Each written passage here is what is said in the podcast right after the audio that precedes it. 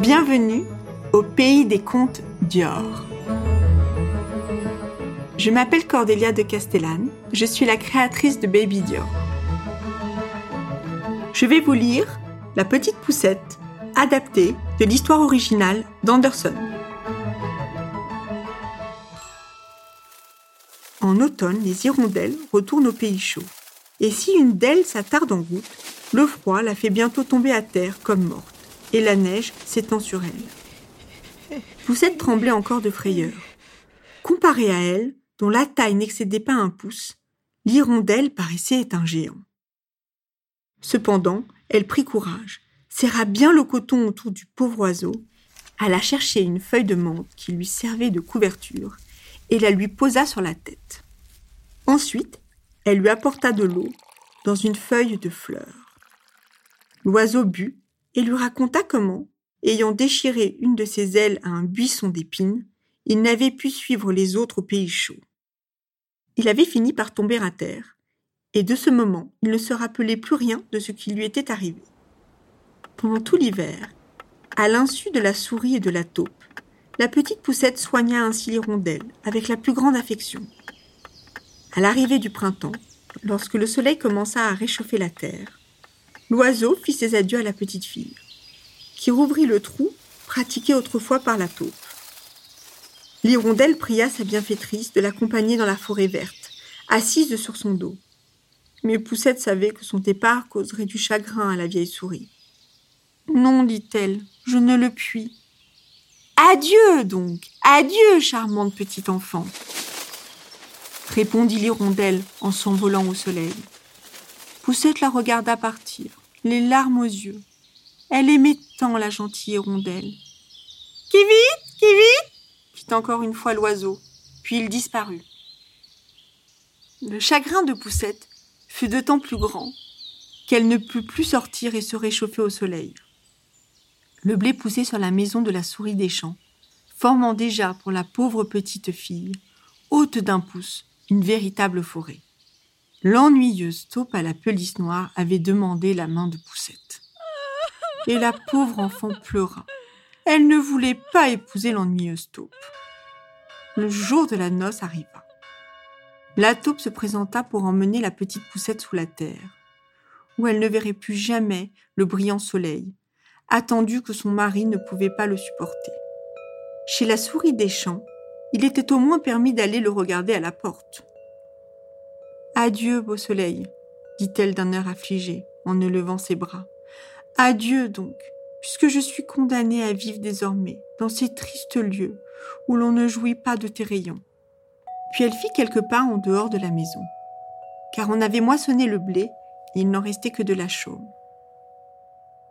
Adieu, adieu, dit-elle en embrassant une petite fleur rouge. Si jamais tu vois l'hirondelle, tu la salueras de ma part. Qui vite vite entendit-elle crier au même instant. Elle leva la tête. C'était l'hirondelle qui passait. L'oiseau manifesta la plus grande joie en apercevant la petite poussette. Il redescendit rapidement en répétant ses joyeux qui vite et vint s'asseoir auprès de sa petite bienfaitrice. Celle-ci lui raconta comment on voulait lui faire épouser la vilaine taupe qui restait sous la terre, où le soleil ne pénétrait jamais.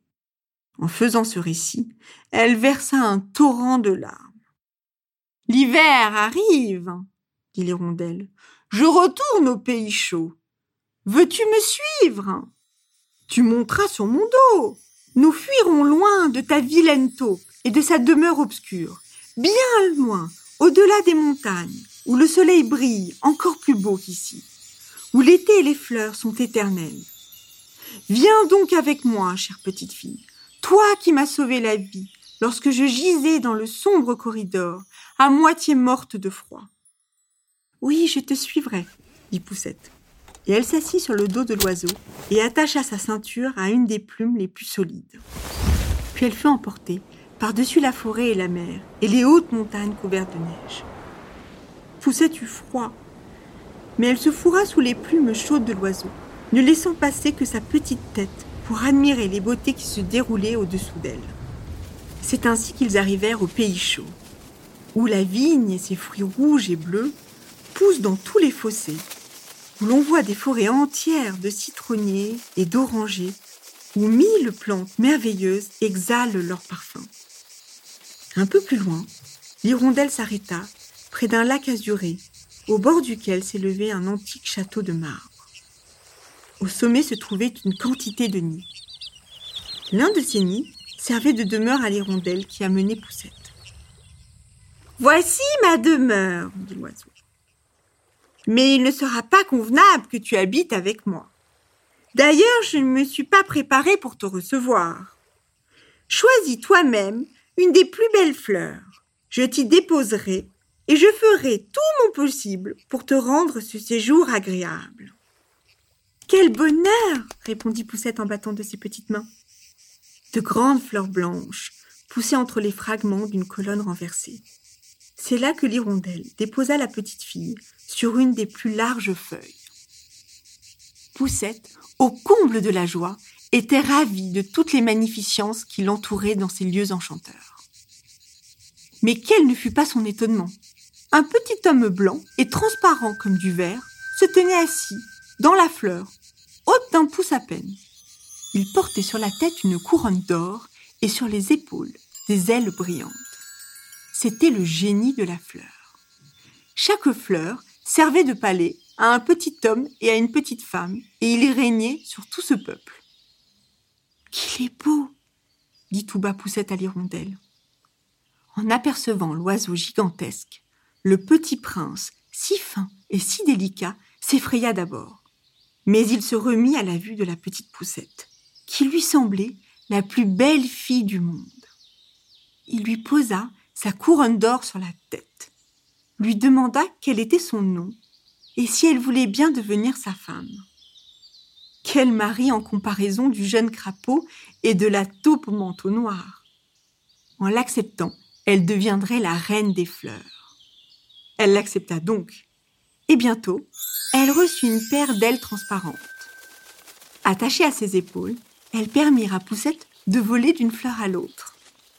Pendant ce temps, l'hirondelle, dans son nid, faisait entendre ses plus belles chansons.